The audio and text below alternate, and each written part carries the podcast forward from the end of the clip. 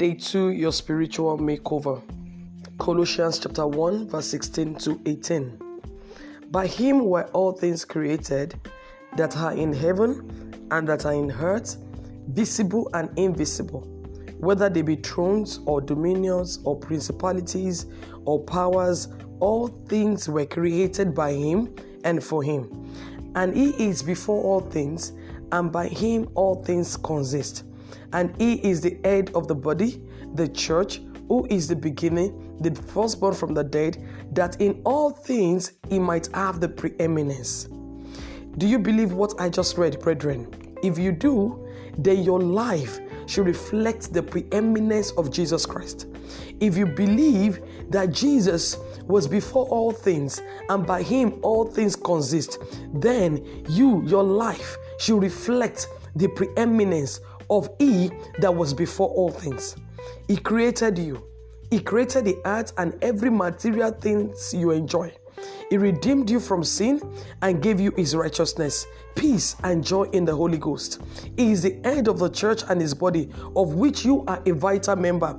Jesus holds the universe together, a perfect picture of balance, and He will hold your life together if you can just allow Him, if you can let Him hold your life.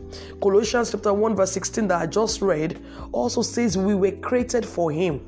We are here on earth for His pleasure and for His purpose. And this verse tells me that before I was born, even before He created the heavens and the earth, Jesus mapped out a set course and plans for Atinuke to discover and work in. And that is far better than what I could ever desire for myself. And what this means in everyday practical times is that I will have to often lay aside my own opinions. I will have to often lay aside my plans to subject everything to His will and plan for my life. I must continually recognize that Jesus is the final authority. I have learned that esteeming God is not about you going through a religious rituals a few times a week or saying long prayers before bedtime. We honor, we esteem God when God is the is woven into everything we think, say, and do. When He has a first place and He is the primary influence in our lives every hour of the day, from the moment we awake in the morning and through every hour that while, while we're even asleep. We are always conscious of, we are always subject to His desires and His will every day of our lives. That is esteeming God. When His word and His spirit are the core of everything that concerns us or influences us. Listen, if we don't keep God first and foremost in whatever we do, it is very easy to get off course by all kinds of distractions. We can avoid this by setting aside every day time, every day to spend with God and no one else. And then we stay in continuous communication with Him throughout the day. We cannot limit our time with Him to just two hours church service on Sunday morning or an hour or two on Wednesday evening and then do anything we want to do the rest of the time. Yes, we say yes, we, we talked yesterday about setting priorities. But we may set priorities, but they may probably not be of God. We don't know His will if we don't talk with Him, and we won't stay in His will if we don't stay in communication with Him. If we don't set the priorities in our lives, if we don't set the priorities in our circumstances and all that, circumstances and people will set the priorities for us. Setting priorities begins with esteeming God before anything or anyone else. The Bible talks about how the Macedonian believers did this even as they were dealing with hard times. In 2 Corinthians chapter 8, verse 1 to 5, I'm going to read from the NIV version. It says, And now, brothers and sisters, we want you to know about the grace that God has given the Macedonian churches. Verse 2 In the midst of a very severe trial, their overflowing joy and their extreme poverty welled up in rich generosity. For I testify that they gave as much as they were able and even beyond their ability.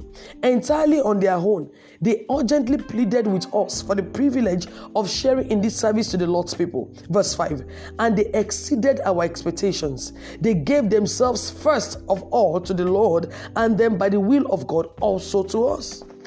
Look at that verse 5. Listen to me. The Macedonian believers were going through a very great trial of affliction and deep poverty, yet they had an abundance of joy. How did they do that?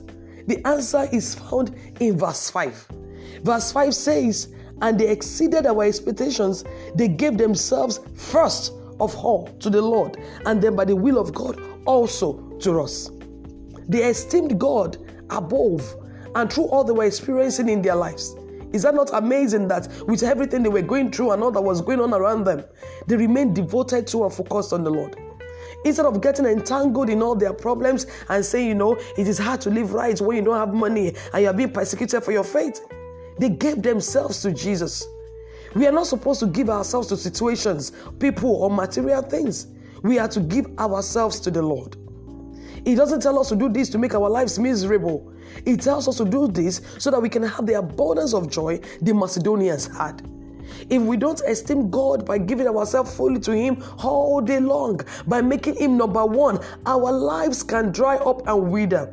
We cannot bear fruit because we have stopped the daily flow of His love, life, power, and authority in our lives. When we give ourselves to Him, all these things flow through us, and we can be everything He has called us to be to everyone He wants us to touch. God wants to bless you, brethren. He wants you to have abundance of joy, even when you are facing terrific challenges in your life.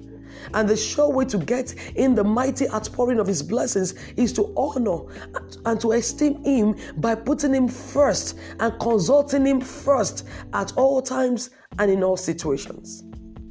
His mercies are new every morning. Throughout your day today, beloved, just keep track of what you think about. Are you giving the Lord your undivided attention whenever possible? Do you consult Him as you make all the little decisions as well as the big decisions? Whether you're a busy professional or you're a wife and mother going in five directions at the same time, you can train yourself to meditate on God's Word and commune with the Holy Spirit. This is esteeming God in your life. God bless you.